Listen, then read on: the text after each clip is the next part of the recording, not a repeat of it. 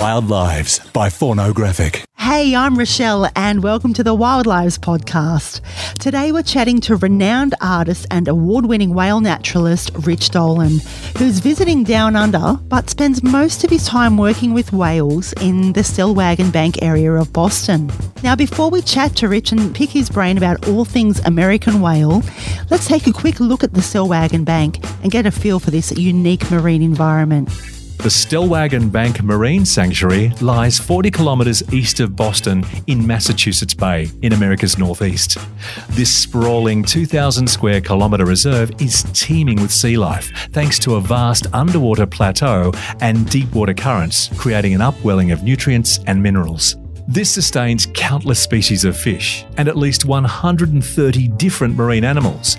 And you'll find a range of whales in the area, including the fin, pilot, sei, humpback, minke whale, along with the critically endangered North Atlantic right whale. Great whites and basking sharks, oceanic sunfish, and several species of dolphin and seal are also regularly sighted in the area. Hey, Rich, thanks for joining us today. Howdy, Rochelle. Thank you for having me. All right, let's get started. First up, tell us a bit about yourself. How did you come to be working with whales in Boston? Well, I have a background in fine arts. I got a four year degree for painting in northern Massachusetts, and I moved to the city of Boston. Didn't really quite know what to do with myself, so I started volunteering at the New England Aquarium. And they had a lobster laboratory on the fifth floor where we were studying cases of shell disease and wild lobster populations. And whilst I was there, I met a naturalist who worked for the Whale Watch boats. So I came aboard as an intern for her and the um, other scientists and stuck with them for the first season and followed through the rest of the year. And next season, they invited me to work on the boats. And now I see whales for a living. You're actually based in the Stellwagen Bank Marine Sanctuary. Why is that such a special place to you? Well, Stellwagen Bank Marine Sanctuary is special to the country. It's one of 14 marine sanctuaries established. Um, in this case, this location was protected in 1992. And it happens to be very accessible to Boston and communities out of the Cape Cod Peninsula. So it's just quite a rarity to have such a wilderness so accessible to the public. It's just a short boat ride out there, really. And in particular, um, the whales we study out there, we can identify them quite easily if you become familiar with the species um, based on patterns you see on the bodies. So I always feel like a bit of a pro going out there and just immediately knowing what whales are who. So yeah, that's certainly helped. Yeah, that's pretty amazing. You've actually got really involved with that with your Tales of Stellwagen project. Tell us a little bit about that and how it began and unfolds now. Well, when I started on the Whale Watch, I didn't realize just how particular the tail patterns of a humpback whale really are. And these are big animals we're talking here, like their tails are five meters or 15 feet wide. And in our population, the patterns are very diverse. I, I know over here um, out of Sydney, predominantly the tails happen to be white, but over on Stellwagen Bank, we have a mix of humpback whales with white tails and with black tails and mixes of black and white. And having a fine arts background, uh, I would look at these tails and think, you know what? These look like paintings that I would see over in New York City. If you're looking at the abstract expressionists from the 1950s and 1960s, you can compare a Jackson Pollock or a Franz Kline to the patterns that I'm seeing on wild animals. So I thought, I make art, but here's art that's waiting for me, these living paintings. So I became curious. I started replicating the tail patterns using graphite just on sketch pads I would bring out with me. And over time, as I realized how just intricate and involved the tail patterns were, I started spending more time on the tail patterns to the point where I was becoming more of a photorealist. And from there, I've started going into sculpture and just took off. Tell us about your sculptures. So, what drove me to make sculpture, I would go out on these whale watches with my illustrations. I would throw them on a small computer to show everyone. And something that I feel is powerful in arts is that using art it's like a universal language. So if someone has a different dialect or um, if they have different sensory abilities, they can look at a painting or an image and that will invoke thought and feeling in whatever capacity um, they exercise. But we started um, seeing diversity in the passengers we would have. You would have some passengers who were differently abled, or in cases you know, some cases we would have passengers who didn't have eyesight or ha- who had impaired vision. So I would think to myself, well, how can I make these abstract ideas of nature more accessible to these people that do not sense the world in the ways we do? And I got to thinking about my memories as a child uh, in nature, of like just the feeling of branches cracking under my boots while going on hikes or catching dragonflies uh, from behind, which is a skill. I challenge you to try and catch dragonflies. and um, I just remember the, the feeling of their, their wings upon my hands. So I got thinking, well, if these folks could actually feel the animals that we are seeing, maybe they would have more an idea of what they're hearing out there. So we started creating these wooden tails a couple feet wide, and I would do the utmost care in smoothing and sanding down the edges. Um, with the fluke or the tail, you're going to have a leading edge, which is very smooth, or a trailing edge, which has notches and is quite bumpy. And uh, those trailing edges can be unique from one humpback to the next. So that's something that I really decided to exercise over the actual tail patterns is if you come and see, you'd be able to feel the shape and the, um, I guess, relative size of their tails. Yeah, so that was the introduction to sculpture for me. And so, have you been using that method to document certain individuals who you've got to observe over the years?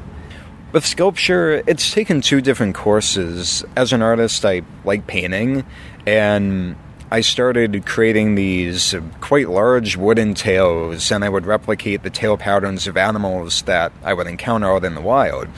But it took a different turn. I decided to start making humpback whale tails with a paint that acts like a whiteboard, so you could take a dry erase marker to these hmm. tails. The, what, what I found with these tail patterns out there is that they are naturally occurring, they seem to be genetically random, but they are susceptible to change. We do find humpback whales that are bitten by orcas, one of their only natural predators. They leave behind, with their teeth, these very unique uh, scars called rake marks. So, people may not understand that they're not born with these markings. So, using a series of reductive tools, they can apply um, dry erase paints to these models, and then they can use tools that I supply to then create these markings themselves to show just how malleable the tail pattern really is. And that kind of engagement where you can change a pattern before your very eyes, it, it helps you to understand that other animals can do that to these creatures. To me, it sounds like when you see a Risso's dolphin, how it has all those marks. It's kind of similar with what you're doing with the painting, right? Like it's a soft surface. Uh, yeah, that's funny you say that. Um, when I was growing up, I was very fickle with my favorite animals. Um, at one point, whale sharks were my favorite creatures, and then Komodo dragons. But the first dolphin species I really seemed to a, give a heck about was the Risso's dolphin, because I wondered how are those markings made. So I think maybe I'm touching on my childhood wonder of that species, yeah. and recognizing that I enable uh, passengers now to make similar markings. But yeah, Risso's Dolphins, that's a very good connection. Yeah, yeah. You, can, you can kind of see it in some of your work.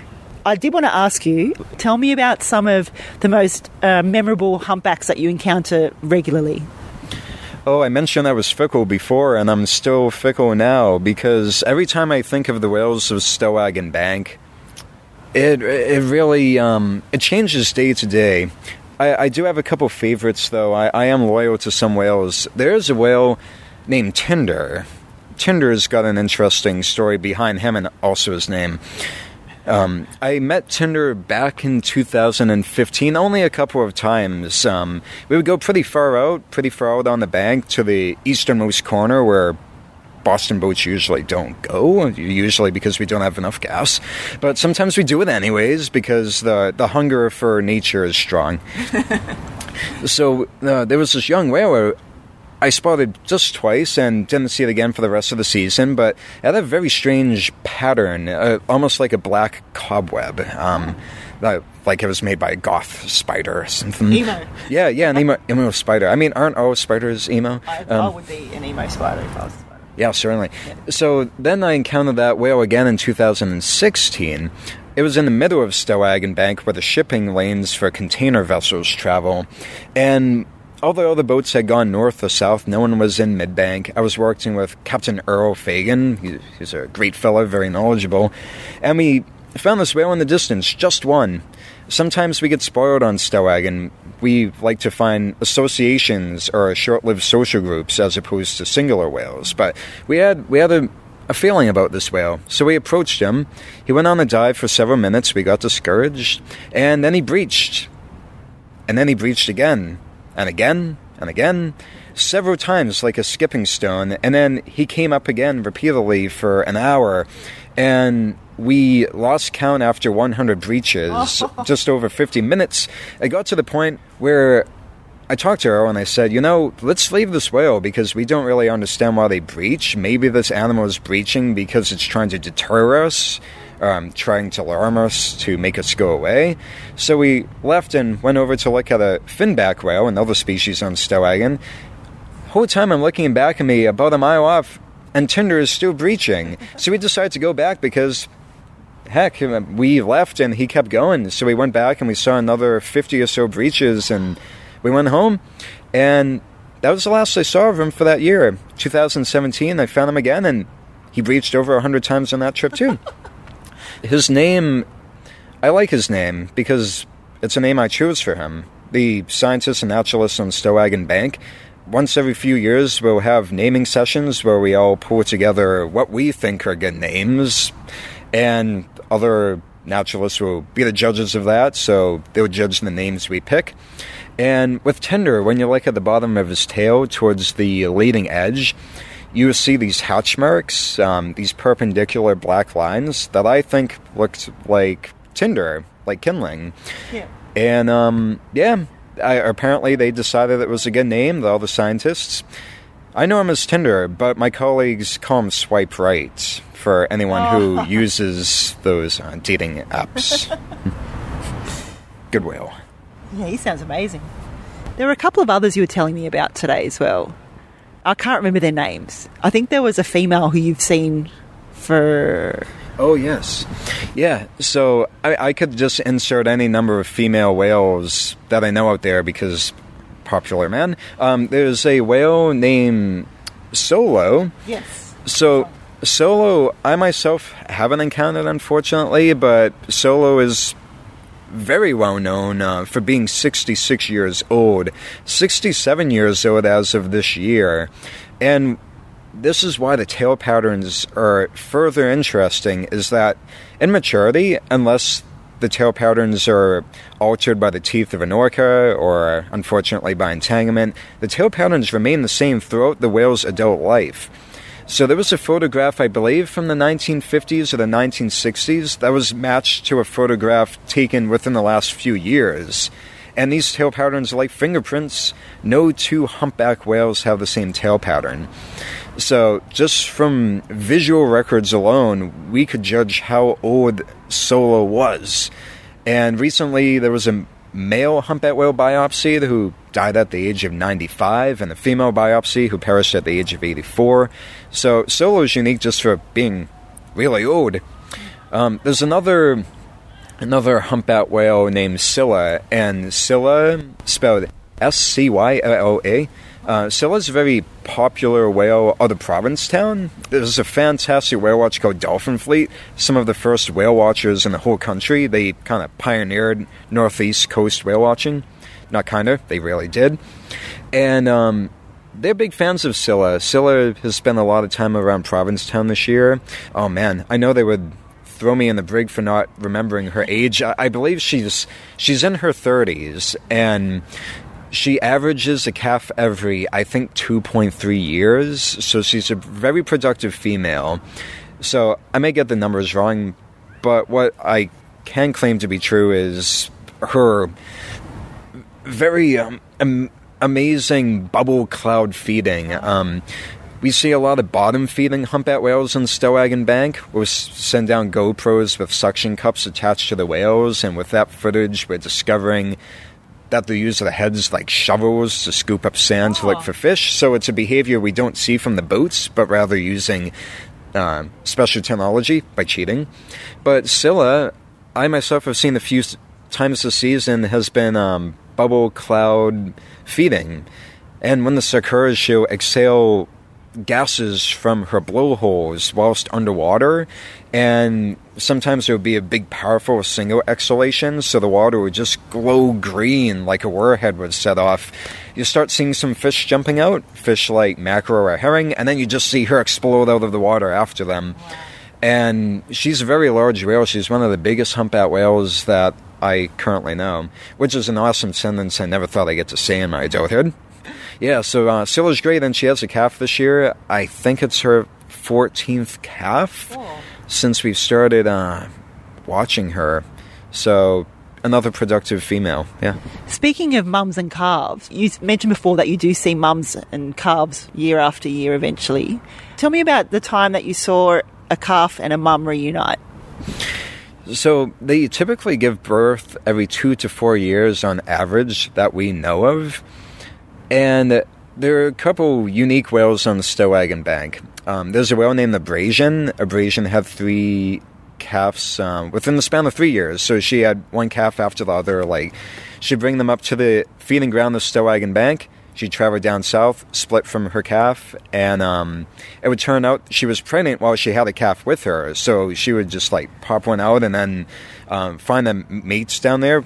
I mean, arguably probably a dozen or more mates, and then she'd come up with another calf, go back down south, give birth immediately again. But there's a second whale who's done this, and that whale's name is Rapier. I believe it's Rapier. And she had a calf in 2014 15, and um, another one after before that. So three calves in four years. I believe she had her 2016 or so calf. Maybe it was her 15 calf. While she was with that offspring, a calf from the previous season found her and tried nursing from her because she was currently nursing her current offspring. So I heard accounts where she was shoving that calf from a year passed away because in humpback whale law, if they have law, after the feeding season is over, you're done. You're on your own for the rest of your life. So you're not supposed to be coming back for for milk because you're supposed to be feeding on fish. But that whale, I guess, didn't graduate. So that whale tried nursing from the mother while the mother had a calf already. So that was a second year calf trying to adopt first year behavior. But also, it wouldn't have just done that to any cow, would it? It would have only approached its own mother. So you have to think that there would have been recognition between the calf and saying, "Oh, there's my mum and that's my teat." Yeah, I I mean that is a fine argument for humpback whales recognizing one another. It's something I think it can be anecdotal, but from what we have seen and recorded out there, we will see the same humpback whales reuniting in associations. Hmm. I've been talking a bit about whales that I haven't seen myself. I'll tell you about a great whale named Nile. Um, Nile, I've actually painted her fluke pattern a dozen times more than any other whale, just because something about that pattern. It looks like she has a river on the left side of her tail, so hence Nile River. And I have seen Nile and a whale named Pitcher. Those two whales have been side by side at least a few days every season, and usually I'll see them um, double flipper slapping, where they'll roll onto their backs, they'll take their, f- their five meter long flippers and just slap the surface. When Nile does it, Pitcher will respond, or vice versa. So I've seen that every single year as a naturalist since I started in uh, 2014. That's amazing. They're friends. They catch up, they have a slap around, and then they split up. Yeah. uh, either that or maybe they're just arguing and they haven't resolved the differences. What actually are the whales doing when they're with you? I mean, here in Sydney, they're on their migration for breeding and then they go back down south for feeding. It's inverted for you, isn't it? It is. We're in the northern hemisphere, so the, the dates by which our whales feed and your whales feed um, is kind of flipped on its head. So, between the months of March through November is when we have humpback whales feeding in the Gulf of Maine and on Stellwagen Bank. When they go down for breeding, they don't do so in the same region. They have to travel all the way down to the Dominican Republic. They've also been found breeding off of, I believe, Bermuda and um, also around the St. Croix Islands. So, all the West Indies. But the popular mating spot is Silver Bank off of the Dominican. So um, those whales travel up to Stellwagen Bank and they take advantage of the seafloor, its topography. It's quite unique. Stellwagen Bank was created by glacial activity 10,000 or so years ago. We have upwelling currents that travel along this underwater plateau that used to be above sea level, but at the end of the last ice age, it all sank underwater. But it's those upwelling currents hitting the side of the bank that provide nutrients for fish like sand lance, herring, mackerel. Even we do see some krill around the area. So it's a very, very effective nutrient cycle. Mm. And it attracts whales um, who come to stay for the season, but it's also a pit stop perhaps for whales going to Iceland or Greenland who are using Stellwagen Bank as a, uh, a pit stop. Mm. We think this because we'll photograph tail patterns of some humpback whales in the early spring, and we never see them again that season. And they're not a part of our Gulf of Maine catalog, as we have a catalog of the tail patterns. Mm. What other kind of whales would you see semi regularly? So the humpback whales are the um, are the MVPs most certainly. Um, I mean, we can almost rely on sightings. I did the math for humpback whales um, back in 2017, 98.3% of my trips we would see humpback whales. Wow.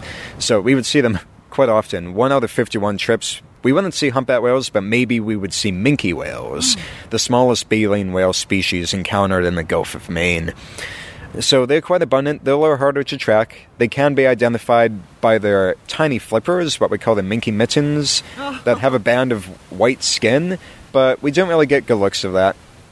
And um, it's also a feeding ground for finback whales, and they've seen them feeding on fish such as mackerel. So finback whales are uncommon, but they are encountered there.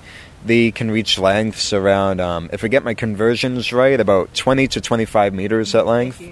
They are, and the um, College of the Atlantic and the Center for Coastal Studies over in Provincetown, they actually have access and have put together a fin whale catalog where they're identified by the dorsal fins. The dorsal fins? Yeah, the dorsal fins. I thought you'd probably go with, with the rostrum because don't they have like it's it's uneven, like one side's got the patch and the other side is empty. Yeah, uh, I mean, being one of the only asymmetrically mammals in the world, they do have a large chevron pattern that you find behind one of the two eyes. Um, sometimes, if they're generous, if they're arcing to go on the dive, they'll show us the chevrons. But if we don't get a full a full dive where we see the head, you always, almost always, will see the dorsal fin. Unless the whales are asleep, then they tend to lay pretty low. But it's the same technique I've used for identifying white sharks. Looking at the trailing edge, the the back of the fin has very unique notches. Speaking of sharks, this is another one of your specialties. Transition. Great white sharks. You've recently been putting together um, dorsal models as well, but that's not the only thing. You've been working with these guys for a long time. Tell us everything. All right, I will tell you everything. Yes. so, um, when I started in marine biology, I did so as an artist. So, um, all my background is just from reading books and publications and volunteering my time. So, back in 2000 and wow, a lifetime ago, 2013, I went with a group called Fins Attached. Fins Attached is a um, small research group actually stationed in Colorado, but the fleet that they collaborate with, they go to Mexico. Fins Attached goes to places such as Guadalupe Island and the Revillagigedo archipelago, which was my first liveaboard trip, and that really um, got me hooked in shark research. Um, that was the first and only instance that I got to assist in tagging a white shark, or not a white shark, a Galapagos shark on the inside, where they use an acoustic transmitter where you just make a, a small incision in the shark. You actually put in this device that emits kind of a Morse code, and then there will be. How do you get it into them though? Do you fire it through a dart or something? Oh, so um, uh, with that group, we, we would actually wrangle them onto the boat with a, um, a kind of like a catch and release with a monofilament oh, line. Not methods that I'm the most fond of, but for the research that comes out of it, I mean, really, a lot of science goes into the protection and conservation of marine habitats. And to protect these sharks, you have to have an estimate of their migratory route and the size of their population. So sometimes you have to use pretty invasive methods. But um, with these particular tags, it's about the um, I, I don't use them, but e-cigarettes, I think some of them are pretty small, or like the size of a laser pointer. Mm. Um, so you put this device in the shark, and it emits kind of a Morse code of beeps, and then there will be buoys that will pick up the series of beeps, and you can identify the shark by the sequence that those devices emit. Oh, yeah, like kind of Morse codey style for sharks. Yeah, yeah, exactly.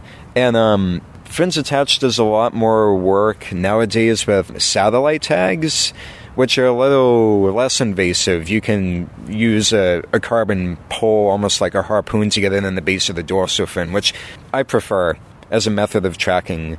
And uh, those tags are pretty cool because they, they have a metal coupling and they, they I think they have a primer on the inside and it's set on a timer. So at about eight months in, the the coupling will actually um, melt and burn. So then the tag will detach from the shark, and that equipment, some of it can be retrieved. So I talked about fin whales and their unique dorsal fins. The white sharks also have unique dorsal fins, but they can be identified by white patterns on their undersides or their ventral sides. So you can look at the edges of the white against the black skin, especially around the gills. They have these white pigmentations that don't really change over time. And it's similar in identification methods to matching up fluke patterns of humpback whales. So you will find these similarities in the study between completely different species. In Stellwagen, have you seen repeat offenders of great whites in the area? So it is a little tricky identifying the white sharks of Stellwagen Bank. Um, I'm more familiar with individuals out of South Africa and out of Guadalupe Island. Easier to identify them by dorsal fin on Stellwagen Bank because the water is so it's just so lousy, so rich with phytoplankton. Mm. You put your head underwater, you can't see 10 meters in front of you, so the counter shading is out of the question un- unless you happen to um, have a GoPro and you track these sharks methodically around places like uh, Chatham and Truro, Massachusetts. Mm. So dorsal fins are something that we use. There's also the the New England Coastal Wildlife Alliance. They work with Krill Carlson, who rescues ocean sunfish. She also studies basking sharks, and she's working on identification of their dorsal fins by looking at their trailing edges. Can you identify different mola molas, sunfish? I've been whale watching for six years, and no one has ever asked me that. um, so mola molas is pretty tricky. They tend to have a lot of scars, sometimes from predation by seals, sometimes from bumping into boats and their propellers. Um, but their scars, um, they tend to change over time. It's cute because I'll have a naturalist that goes out one day and then they'll join me on the fun trip because we like to whale watch on the days off too. We're paid in whale sightings more than anything. And uh, they'll say, "Oh, it's the same mola mola as yesterday because it's got scarring around the head or around the uh, strange dorsal fin." But typically, um, I don't recognize mola molas season to season. I have no knowledge of their migratory behaviors, and um, I, I, think they might be more cosmopolitan, meaning they have such a, a wide range that I don't know if I see the same one twice mm. uh, over the course of one year to another. What about with basking sharks? Do you have repeat visitors there, or are they harder to recognise as well? For the basking sharks, I'm trying to compile my um, my own little database of their dorsal fins. The photos we take is the property of the Center for Coastal Studies, unless you go on the day off with your own camera. So I- I'm working on sending these photographs to Krill, and um, she has seen a lot more basking sharks than I have. There's a scientist named uh, Jeff Kneebone, awesome last name, who works with the New England Aquarium.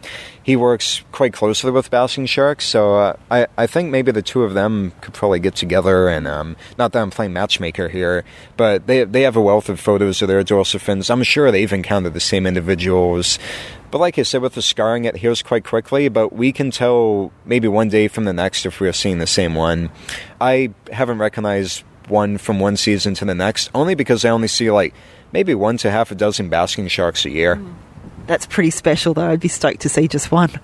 Yeah, they're, they're quite wild. Um, they're great. The basking sharks, they're filter feeding sharks. So there, there's this idea that they don't have teeth. Instead, they have these gill rakers on the inside of their gills that can filter living detritus from the water. But in truth, they actually do have teeth. They have a couple oh. hundred of them that are very, very tiny. I presume they've evolved to the point where they don't really need those teeth anymore, and when they feed, they do so with their mouths wide open. They're not chewing on anything because they are they're ram ventilate feeders, meaning as they hold their mouths open, they're taking in oxygen through their gills, but they're also feeding simultaneously with their gill rakers. So they got teeth, but they don't use them. Nice. All right, last question. Tell me about your ultimate day in Stellwagen. Like it could be, yeah, no, one that's actually happened. Like your best, most memorable day. Yeah, all right. I, I've been with them for six years, and I have to give a shout out to Captain Chip Riley. Some of my best trips have been with this gentleman, and he's got a couple decades out there on the bank. I won't say how many because he doesn't want me to tell people how old he is. so, my last trip of the year, I think, was my favorite in recent memory. We went out there to look for humpback whales, and I had seen them in the morning with Captain Chip, and they were a bit scattered in the afternoon. We weren't terribly optimistic, but we started seeing breaching towards the southwest corner of Stellwagen Bank. We headed in that direction. In doing so, we actually found a couple of ocean sunfish. These ocean sunfish, they're the second largest species. The Mola alexandrini would be the first largest, but these guys are still bruisers. They're still at least a couple meters wide. Um, so we found a couple of those. Those are low Easter eggs we don't find all the time. But we continued south and we found two humpback whales. One humpback whale named Clipper, a second named Quote. They were traveling together and they started double breaching.